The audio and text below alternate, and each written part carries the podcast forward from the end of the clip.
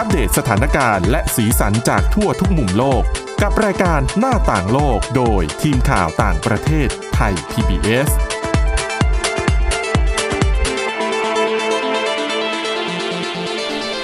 วัสดีคุณผู้ฟังนะครับ ต้อนรับสู่รายการหน้าต่างโลก วันนี้พบกับทีมข่าวต่างประเทศไทย PBS กับเรา 4 คนนะครับ มีน้องฝึกงานน้องไอบีม น้องสแตมวรดาทองจำนง คุณกรีน จิรวัตรมาสุข และผมก้าวพงศธรสุขพงศ์ครับ ครับ สวัสดีครับ สวัสดีค่ะ วันนี้เราก็หยิบเรื่องราวสาระน่ารู้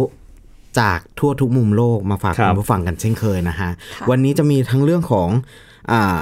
พิพิธภัณฑ์ จะมีเรื่องของเทคโนโลยี แล้วก็จะมีเรื่องของปัญหาฝุ่นควันรวมถึงเลือกตั้งไต้หวันที่เพิ่งจบเป็นไปควันหลงนะครับ เป็นควันหลงไต้หวันนะฮะอ่าเรามาเริ่มกันที่น้องไอบีมฮะน้องไอบีมเอาอะไรมาฝากคุณผู้ฟังฮะ ค่ะมากันที่ประเทศญี่ปุ่นนะคะ คือมหาเศรษฐีญี่ปุ่นเนี่ยประกาศรับสมัครแฟนสาวให้ไปทริปท่องดวงจันทร์ด้วยกัน สมัครแฟนใช่ค่ะ คือหาแฟนไปจูงมือไปจับมือ จูงมือคงไม่ได้คงไม่ได้เดินไปไหนใช่ไหมไปจับมือนอนดูดาวกันอยู่ ไม่ค่ะ คือมันพิเศษกว่านั้นค่ะอะอะ ในเอ่อคุณยูซากุมาเอซาวะ มหาเศรษฐีชาวญี่ปุ่นวัย 44 ปีนะคะ ก็ได้ประกาศผ่านโลกออนไลน์ว่า เขาต้องการแบ่งปันประสบการณ์ท่องดวงจันทร์กับผู้หญิงคนพิเศษค่ะ หลังจากที่เขาเพิ่งเลิกกับแฟนเก่าที่เป็นดาราสาวชาวญี่ปุ่นวัย 27 ปีเมื่อไม่นานมานี้เองนะคะ โดยเขาขอให้ผู้หญิงที่สนใจจะสมัครเป็นแฟนของเขาเนี่ยไปสมัครผ่านทางเว็บไซต์ค่ะ ครับ โดยในเว็บไซต์เนี่ยก็จะระบุ เงื่อนไขของผู้หญิงที่จะมาเป็นแฟน คือผู้สมัครเนี่ยจะต้องเป็นสาวโสด อายุเกิน 20 ปี มองโลกแง่บวก และสนใจที่จะเดินทางออกสู่อวกาศค่ะ และจะปิดรับสมัครในวันที่ 17 มกราคมนี้ค่ะ ส่วนการอ่าการเลือกแฟนสาวของเขาเนี่ยก็จะตัดสินใจครั้งสุดท้ายในช่วงปลายเดือนมีนาคม 17 มกราคมปิดสมัครก็คือพรุ่งนี้ ใช่ค่ะโอเคก็ถือว่ายังทันนะคะ ถ้าสมมติว่า ฟังแล้วคุณผู้ฟังฟังก็รีบกรอกประวัติข้อมูลค่ะรีบส่งอีเมลนะฮะสำหรับใครที่สนใจคืออ่าไหนๆก็ถ้าสำหรับผู้ที่สนใจนะคะ จะสมัครก็มาทราบประวัติคร่าวๆกันก่อนค่ะ คุณมาเอซาวะนะคะ มีชื่อเสียงจากการเป็นมือกลองของญี่ปุ่น แล้วก็ก่อตั้งบริษัทเสื้อผ้าค้าปลีก ออนไลน์ที่ชื่อว่าโซโซอิงจนมีชื่อเสียงระดับโลกค่ะ โดยเชื่อกันว่าเขามีทรัพย์สินส่วนตัวเนี่ยกว่า 3,000 ล้านดอลลาร์สหรัฐ แล้วก็กำลังจะกลายเป็นผู้โดยสารพลเรือนคนแรกที่ได้นั่งจรวด Starship ของบริษัท SpaceX ที่เป็นของอีลอนมัสก์เนี่ยนะคะ คือก่อนหน้าอีลอนมัสก์เคยมาประกาศว่าจะทำทัวร์ค่ะไปตะเอ่อต่างชาติไม่ใช่จะทำทัวร์ไปต่างโลก ไปค่ะต่างไปนอกโลกดาวไปนอกต่างดาวดาว โอเค ก็ คือประกาศออกมาสักพักหนึ่งแล้วแหละ ก็ราคาเราก็เคยเอามาเล่าให้คุณผู้ฟังฟังกันนะว่า ราคาไม่ธรรมดาสำหรับตัวเที่ยวไปกลับเนี่ย ค่ะนะและคุณคนนี้กับแฟนสารค่ะ ก็จะเป็นผู้โดยสารคู่แรกที่ได้เดินทางไปท่องอวกาศวนรอบดวงจันทร์ค่ะ โดยกำหนดออกเดินทางนะคะ ก็อย่างเร็วก็คือปี 2566 ค่ะอื้อหือสมัครสองห้าหกหกสมัครเผื่อไว้ก่อน ค่ะ ก็เผื่อเลือก อันนี้คือตั๋วเนี่ยเขาซื้อไว้สำหรับแฟนเก่าหรือเปล่า แล้วเขาก็เลิกกับแฟนเก่าหรือเปล่า ไม่แน่ใจเหมือนกันค่ะ แต่ก็ถือว่ายังทันนะคะสำหรับผู้ที่สนใจท่อง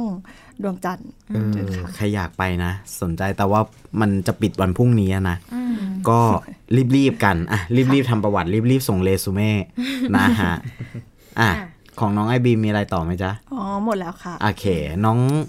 แตมครับ น้องค่ะแตมมีอะไรเอ่ย ของแตมก็คือเป็นเรื่องเกี่ยวกับมลพิษและฝุ่นควันนะคะอ่าฮะก็อย่างที่เมื่อสัปดาห์ที่ผ่านมาตลอดทั้งสัปดาห์เนี่ยกรุงเทพของเราแล้วก็อีกหลายจังหวัดในประเทศไทยเนี่ยก็กำลังเผชิญกับภาวะมลพิษทางอากาศครับผม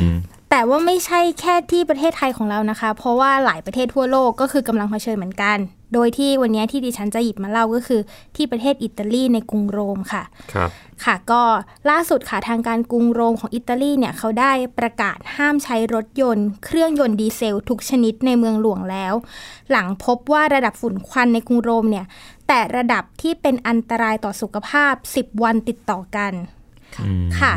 โดยมาตรการเนี้ยค่ะ เขาจะห้ามรถเครื่องยนต์ดีเซลทุกชนิด รวมทั้ง รถเครื่องยนต์ดีเซลรุ่นใหม่ที่มีมาตรฐานไอเสียอยู่ระหว่างยูโร 3 ถึงยูโรถึงยูโร 6 ด้วย ก็คือมาตรฐานไอเสียยูโรเนี่ยก็คือตอนนี้ล่าตอนนี้ที่ที่มีอยู่นะคะ ล่าสุดคือระดับ 6 ซึ่งก็ถือว่าเป็นระดับที่อ่าปล่อยมลพิษออกมาน้อยแล้ว แต่ว่าเขาก็จะรวมอยู่ด้วยก็คือห้าม ก็คือยังห้ามวิ่งอยู่ด้วย ค่ะ โดยมาตรการเนี้ยเขาจะมีระยะเวลาในการห้ามอยู่ 2 ช่วงเวลาก็คือ ระหว่าง 7 นาฬิกา 30 นาทีถึง 10 นาฬิกา 30 นาที แล้วก็ไปห้ามอีกช่วงเวลาหนึ่งคือตอน 16 นาฬิกา 30 นาทีถึง 20 นาฬิกา 20 นาทีครับครับค่ะ โดยสำนักงานขนส่งกรุงโรมค่ะ เขาก็คาดการณ์ว่ามาตรการเนี้ยน่าจะส่งผลกระทบต่อยานยนต์ต่างๆ ในกรุงโรมเนี่ยประมาณ 1 ล้านคันทีเดียวอืมค่ะ ก็อย่างที่บอกไปค่ะว่า มาตรการเนี้ยเกิดขึ้นหลังจากเจ้าหน้าที่สามารถตรวจวัดระดับ คาร์บอนมอนอกไซด์ไนโตรเจนไดออกไซด์แล้วก็ขุ่นฝุ่นควันในเมืองหลวง ที่แตะระดับเป็นอันตรายต่อสุขภาพเนี่ยมาติดต่อกันเป็นเวลา 10 วันค่ะ ก็หลายฝ่ายค่ะเขาก็วิเคราะห์กันว่าเอ่อภาวะมลพิษในกรุงโรมเนี่ยมันเกิดขึ้นได้อย่างไร เขาก็ค้นพบว่าหนึ่งก็น่าจะมาจากการใช้รถยนต์เป็นจำนวนมากสองก็คือมาจากควันจาก โรงงานต่างๆ แล้วก็สามก็คือสภาพอากาศที่ไม่มีลมแล้วก็ไม่มีฝนตกมานานทำให้ฝุ่นควันในเมืองเนี่ยไม่สามารถถูกชำระล้างหรือถูกพัดออกไปนอกพื้นที่ได้ค่ะ ด้านสมาคมอนุรักษ์สิ่งแวดล้อมอิตาลีค่ะ เขาก็ยืนยันว่ามาตรการห้ามครั้งนี้เนี่ยถือว่าเป็นสิ่งที่ถูกต้องเลย ถึงแม้จะเป็นเพียงมาตรการชั่วคราวเท่านั้น นอกจากนี้ค่ะทางสมาคมเขาก็ยัง เสนอว่าในระยะยาวเนี่ยรัฐบาลอิตาลีควรมีคำสั่งห้ามใช้รถยนต์พลังน้ำมัน แล้วก็ควรจะเพิ่มบริการรถสาธารณะ เลนสำหรับจักรยาน แล้วก็บังคับให้ผู้คนเนี่ยหันมาใช้ระบบทำความร้อนที่ดีต่อสิ่งแวดล้อมมากขึ้นค่ะ ก็จริง ๆ แล้วอะที่อิตาลีนะคะ ไม่ได้เอ่อเผชิญภาวะแบบนี้ที่กรุงโรมที่เดียว เพราะว่า ก็ยังมีที่เมืองอื่นๆ ไม่ว่าจะเป็นมิลาน ตูริน ฟลอเรนซ์ แล้วก็ปิอาเซนซาแต่ว่าตอนนี้มีแค่กรุงโรมเท่านั้นที่ออกประกาศห้ามแบบนี้อย่างจริงจัง ก็เป็นความพยายามของมนุษย์อะเนาะค่ะ ที่พยายามจะปรับปรุงแล้วก็แก้ไขในสิ่งที่มันเคยเคยเขาเรียกว่าอะไรอะกรรมกรรมเหรออสิ่งที่มนุษย์เคยกระทำเอาไว้อะไรอย่างเงี้ย มันก็เป็นผลของไทยเองอะก็เห็นว่าในโซเชียลก็กำลังมีการโหวตค่ะว่าวิธีไหนเหมาะสมกับ คนกรุงเทพมากที่สุด ไม่ว่าจะเป็นจำกัดวันคู่วันขี้ทะเบียนรถไม่ว่าจะเป็นอ่าการยกเลิกการใช้รถเก่า ครับค่ะแล้วก็ที่ที่ยังเป็นระบบเครื่องบุนเอ่อเครื่องเครื่องเผาผลาญพลังงานที่มันยังไม่สมบูรณ์แบบ แล้วก็มีอีกสองสามข้ออะผมค่ะจำไม่ได้เหดูมือนกันของอิตาลีเนี่ยคล้ายๆกับของฝรั่งเศสเหมือนกันนะครับ คืออย่างในกรุงปารีสอืมเมื่อปีที่แล้วก็เผชิญกับมลภาวะเยอะมากครับแล้วผมเขาก็จะมีวิธีการให้รถยนต์แต่ละคันติดสติกเกอร์ค่ะแต่จำไม่ได้ละรายละเอียดเป็นยังไงแต่ว่า อย่างเช่นสติกเกอร์สีม่วงอาจจะแบบวิ่งได้วันนี้ใช่ห้ามเข้าไปในเขตเมืองอะไรแบบนี้ แล้วก็สติกเกอร์สีเขียวก็คือวิ่งได้ตามปอ๋อกติมีอยู่ข้อหนึ่งก็คืออ่าจำกัดรถไม่ให้เข้าเมืองอืมค่ะข้อนี้ก็น่าสนน่าสนใจนะ ในแต่เขตว่าเมืองชั้นในอะไรแบบนี้ ใช่ แต่ข้อเนี้ยจริงๆ เมื่อวานก็เห็นทางการไทยออกมาเสนอเหมือนกันนะครับ แต่คำถามก็คือว่าแล้วบริการรถสาธารณะเนี่ยมันเพียงพอแล้วก็พร้อมที่จะรองรับคนอืมที่ใช่จะ ต้องไม่ใช้รถของตัวเองหรือเปล่าค่ะอืมคือถ้ามันดีแล้วมันพร้อมอะอืมนี่ว่าประชาชนพร้อมที่จะค่ะช่วยเหลือกันนะ อย่างดิฉันคิดว่าที่ฝรั่งเศสหรืออิตาลีเนี่ยที่เขาประกาศออกมาเนี่ยก็ไม่น่าจะส่งผลกระทบต่อประชาชนมาก เพราะว่ามีบริการรถสาธารณะที่ค่อนข้างครอบคลุมใช่ตอนที่ครอบผมคลุมไปพื้นฝรั่งที่เศสอะตัวรถ ในเมืองผมไปอยู่เขตชั้นในใช่ไหมฮะค่ะตัวรถเนี่ยส่วนมากจะไม่ค่อยมีรถนะอืมจะมีรถแค่รถตำรวจ แล้วก็รถรถรางรถรถสาธารณะของเขาอะแล้วก็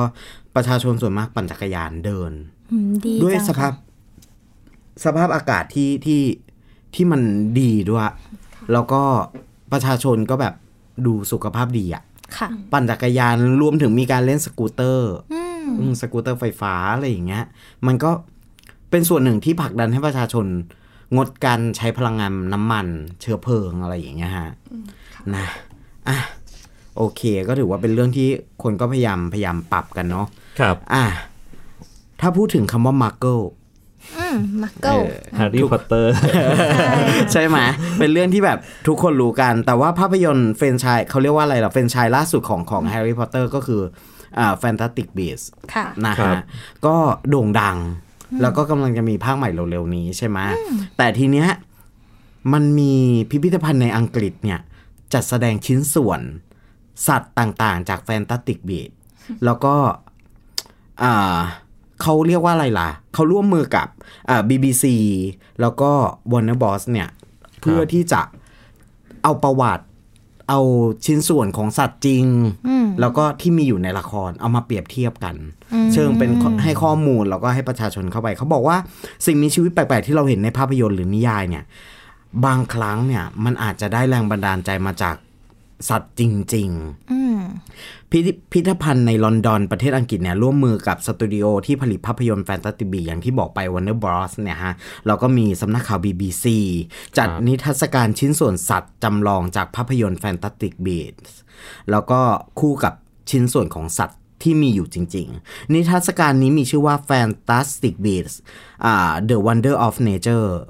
เป็นนิทรรศการที่ให้ความสนใจเกี่ยวกับสิ่งมีชีวิตจากโลกธรรมชาติ ตำนานบวกกับโลกของเวทมนต์ให้พวกมักเกิลไปดูกันค่ะนะจะพาไปสำรวจว่าตำนานต่างๆ ได้แรงบันดาลใจมาจากอะไร อะไรที่ทำให้ J.K. Rowling เนี่ย หยิบมาอืมอืมแค่นี้ก็ก็น่าสนใจแล้วใช่สำหรับค่ะชาวมักเกิลทั้งหลายใช่ไหม สนใจไหมล่ะสนใจสนใจค่ะอยากไป ทีนี้ปุ๊บงานน่ะมันจัดขึ้นที่อังกฤษอืมมันจะจัดช่วงฤดูใบไม้ผลิปี 2020 ครับอ๋อก็ปีนี้เนี่ยแหละ แต่ว่ารอช่วงใบไม้ผลิแต่ว่าเขาจะจัดช่วงอ่าประมาณ 7 เดือนก่อนที่จะ on tour ไปทั่วโลก ทีนี้มักเกิลไทยค่ะ ก็ควรจะต้องรอลุ้นต่อไปเอารอลุ้นว่าจะมีมาไหม แต่ว่าส่วนมากอะว่าจะจะมีไปข่าวดีจัดที่สิงคโปร์อ๋อค่ะก็นะใกล้ๆเนาะใช่ไหมงานงานล่าสุดของแฮร์รี่พอตเตอร์ก็ไปจัดที่สนามบินชางงีชางงีชางงีครับใช่อืมเราก็ไปช่วงแต่นั้นพอแต่ดี มันไม่ได้ตอนนั้นมันไม่ได้มีอะไรมากนะ แค่ไม่ได้มีอะไรมากคนก็ไปเยอะแล้ว ใช่อืมตอนนั้นเราไปแต่ว่าอยู่วันที่เรากลับไปอยู่คนละ terminal ครับ แล้วก็เราตัดสินใจ ไปดีไม่ไปดี เพราะว่ามันจะต้องนั่งรถไฟข้ามไปอ่าค่ะเรามีเวลาแหละ แต่ว่า พอเราเช็คแล้วเนี่ย กลายเป็นว่าคนมันล้น terminal นั้นมากอืมคือไปเนี่ยอาจจะเข้าไม่ถึงงานก็เลยไม่ได้ไป เขาบอกว่าสำนักข่าว BBC เนี่ยเขาบอกว่าร่วมมีอ่ามีส่วนร่วมในนิทรรศการครั้งนี้เนี่ย เป็นผู้รับผิดชอบใน project ที่เกี่ยวกับเขาแรด Erumpentอืมอืมจำได้ไหมตัวที่ที่ไปยืนโบกกัน ที่นิ้วไปยืนโบกกันที่หน้าสถานที่หนึ่งอะที่ต้องจับอะถ้าเกิดดิฉันเข้าใจไม่ผิดนี่คือถ้าแตะโดนจะระเบิดถูกป่ะอ่าคะใช่อ่าอ่านั่นแหละ แล้วก็ยังมีหัวของกะโหลกหัวกะโหลกของมังกร แล้วก็ ร่วมถ่ายทำสารคดีต่างๆ ที่เอาไปฉายในงานนี้ด้วยอืมอ่ามีผู้ร่วมงานคนหนึ่งเนี่ยเขาบอกว่าการนำตัวละครจากโลกเวทมนต์และสิ่งมีชีวิตที่น่าอัศจรรย์ในธรรมชาติบางชนิดมาจัดแสดงร่วมกัน จะทำให้เกิดประสบการณ์ที่น่าประทับใจกับคนที่เข้าชมมักเกิลไทยก็ลุ้นกันต่อไป ก็คือไม่ว่าจะเป็นอะไรก็ตามถ้าขึ้นชื่อว่าแฮร์รี่พอตเตอร์เนี่ย ขายได้ได้ตลอด ขายได้ใช่ค่ะเจ.เค. โรว์ลิงร่ำรวยมากก็เพราะลิขสิทธิ์อืม นะ เพราะว่าตอนนี้มันก็มีแฟรนไชส์ออกมา เยอะแยะมากมาย รวมถึงกำลังจะมีต่อไปด้วยนะอ่า Fantastic Beasts ก็มีภาพยนตร์ออกมาภาคต่อเรื่อยๆ หนังสือก็ยังขายได้ รวมถึงแฮร์รี่พอตเตอร์ล่าสุดที่ที่มีเอ่อตอนพิเศษออกมา ก็ค่ะเป็นอะไรที่น่าติดยังตาม เป็น bestseller อยู่ ใช่ใช่ เห็นไหม เป็นนวนิยายที่ยังอยากแนะนำให้เด็กๆ ในยุคนี้รุ่นใหม่ได้อ่านนะใช่คือสมัยที่เราเป็นเด็กเนี่ย เราเฝ้ารอวันที่เขาจะแปลเป็นภาษาไทยค่ะ เพราะว่าเราก็ไม่ถนัดไม่ไม่เก่งภาษาอังกฤษมาก เราก็รอว่าเมื่อไหร่จะแปล ออกมาละเล่มเจ็ดอืมก็ต้องรอต่ออแล้วพอมาเป็นหนังปุ๊บก็ก็เจ็ดรอจุดอีหนึ่งกก็ต้องรอไปเจ็ดจุดสองอีกใช่ไหมใช่เออมันเป็นเรื่องราวที่แบบสนุกครับ อะ เอาละครับเดี๋ยวช่วงต่อไปนะครับมาดูสรุปควันหลงของการเลือกตั้งทั่วไปไต้หวันที่ต้องบอกว่าปลุกกระแสของคนรุ่นใหม่ได้มากทีเดียวนะครับ ช่วงที่ 2 พบกันครับ หน้าต่างโลกโดยทีมข่าวต่างประเทศไทย PBS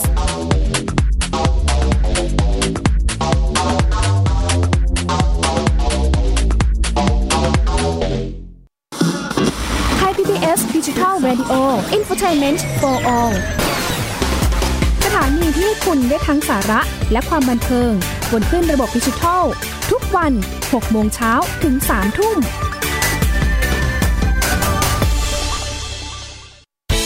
ที่คุณอย่ามาถามอะไรที่ search เจอใน Google ถามกูรูในสิ่งที่ Google ไม่มี TCAS keyword สำคัญเลย TCAS คือระบบการคัดเลือกค่ะ ดังนั้นถ้าเราบ่นกันเรื่องของการสอบที่ซ้ำซ้อน มันไม่ได้เกี่ยวโดยตรงกับ TCAS อ๋อ เราไปโทษทีแคสเขาไม่ได้ ไม่ได้เพราะเขาไม่ใช่ข้อสอบ ถูกต้อง TCAS คือระบบการคัดเลือก อยากให้ฟังจะได้รู้จากกูรูด้านการศึกษา โดยนัทยาเพชรวัฒนา และวรเกียดนิ่มมาก ในรายการทีคุณทีแคสทุกวันเสาร์ 16 นาฬิกา ทางไทย PBS Digital Radio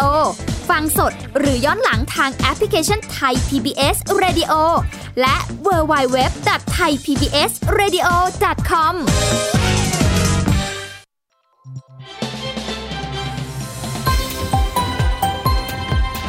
คุณกำลังรับฟังไทย PBS ดิจิทัล Radio วิทยุข่าวสารสาระ เพื่อสาธารณะและสังคม หน้าต่างโลกโดยทีมข่าวต่างประเทศไทย PBS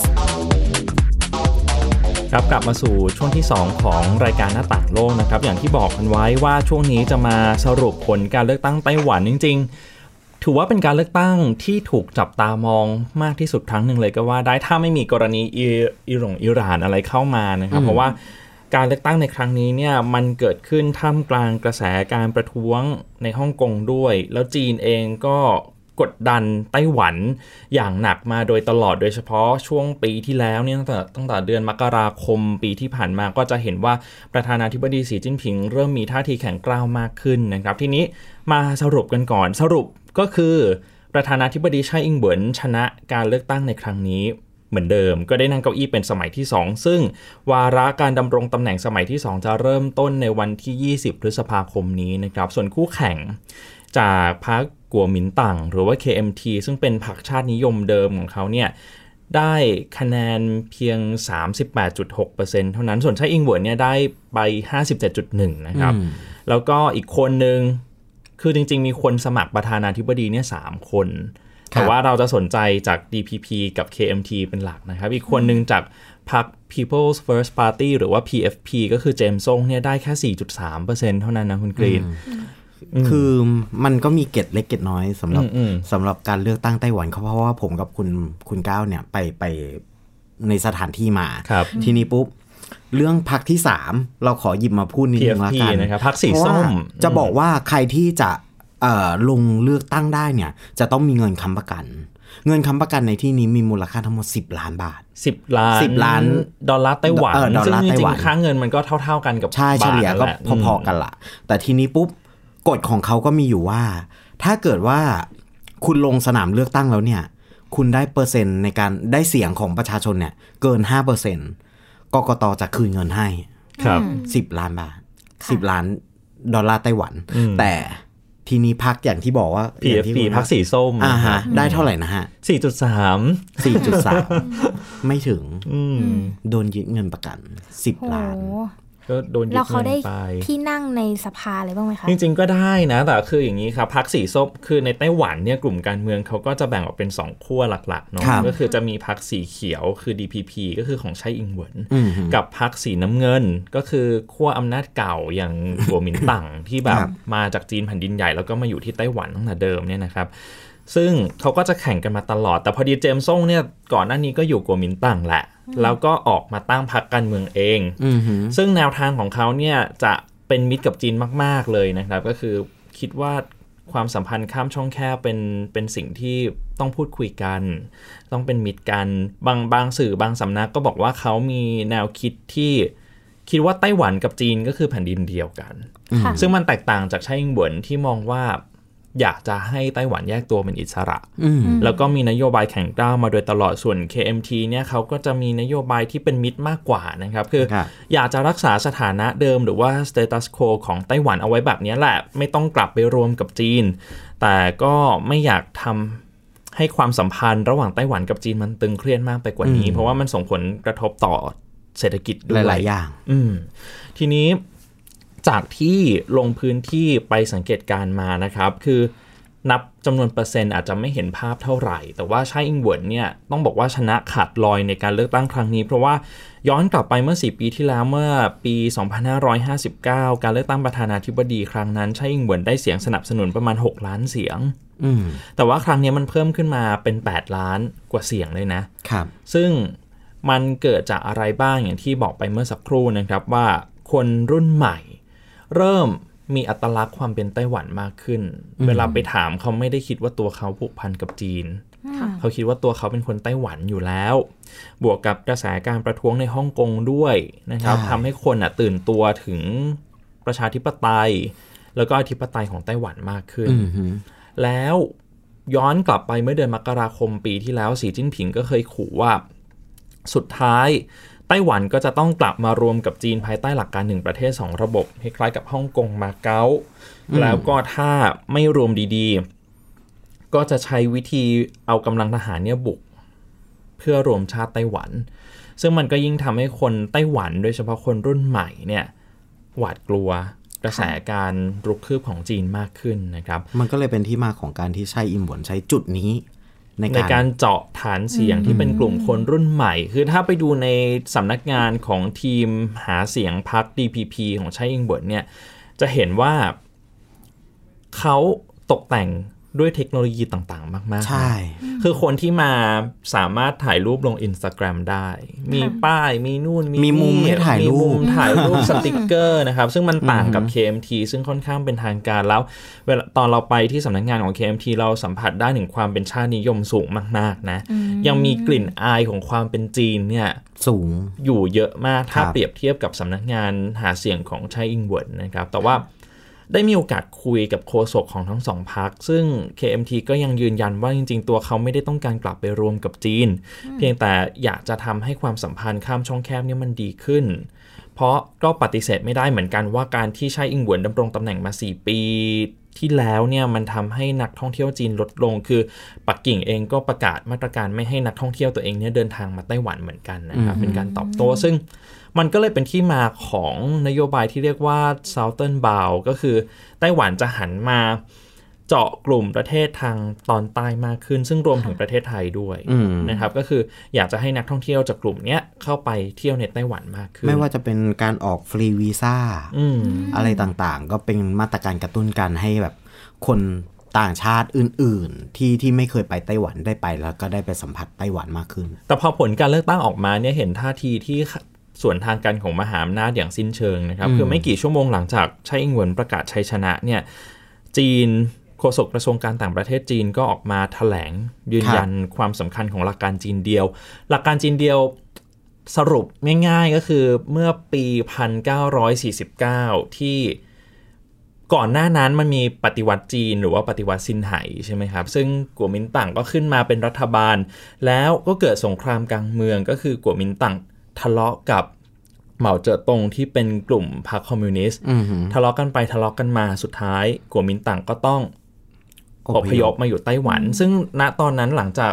เอ่อปฏิวัติซินไห่เนี่ยก็มีการตั้งสาธารณรัฐจีนขึ้นมาที่แผ่นดินใหญ่อยู่แล้วก็คือ ROC พออพยพมาก็เอาสาธารณรัฐจีนเนี่ยมาอยู่ที่ไต้หวันด้วย